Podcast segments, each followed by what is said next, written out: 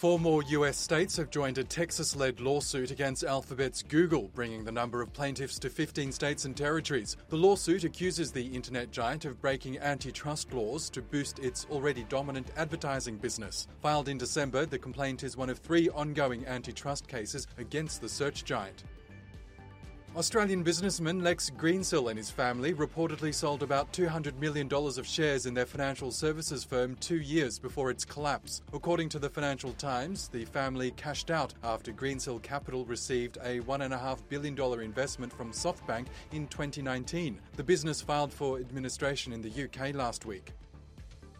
And Samsung has warned that a global chip shortage that's currently disrupting car makers could spread to the broader technology sector. The South Korean tech giant expects the shortage will impact its business in the second quarter. Suppliers are struggling to meet the unprecedented demand for semiconductors amid a surge in sales of cars and electronics during the pandemic.